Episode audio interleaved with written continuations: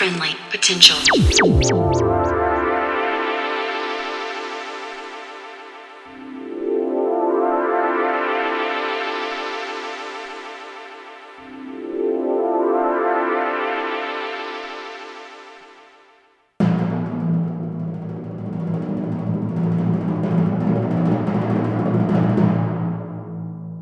Hey there, and welcome to episode 324 of Friendly Potential Radio, the Hugo J Takeover.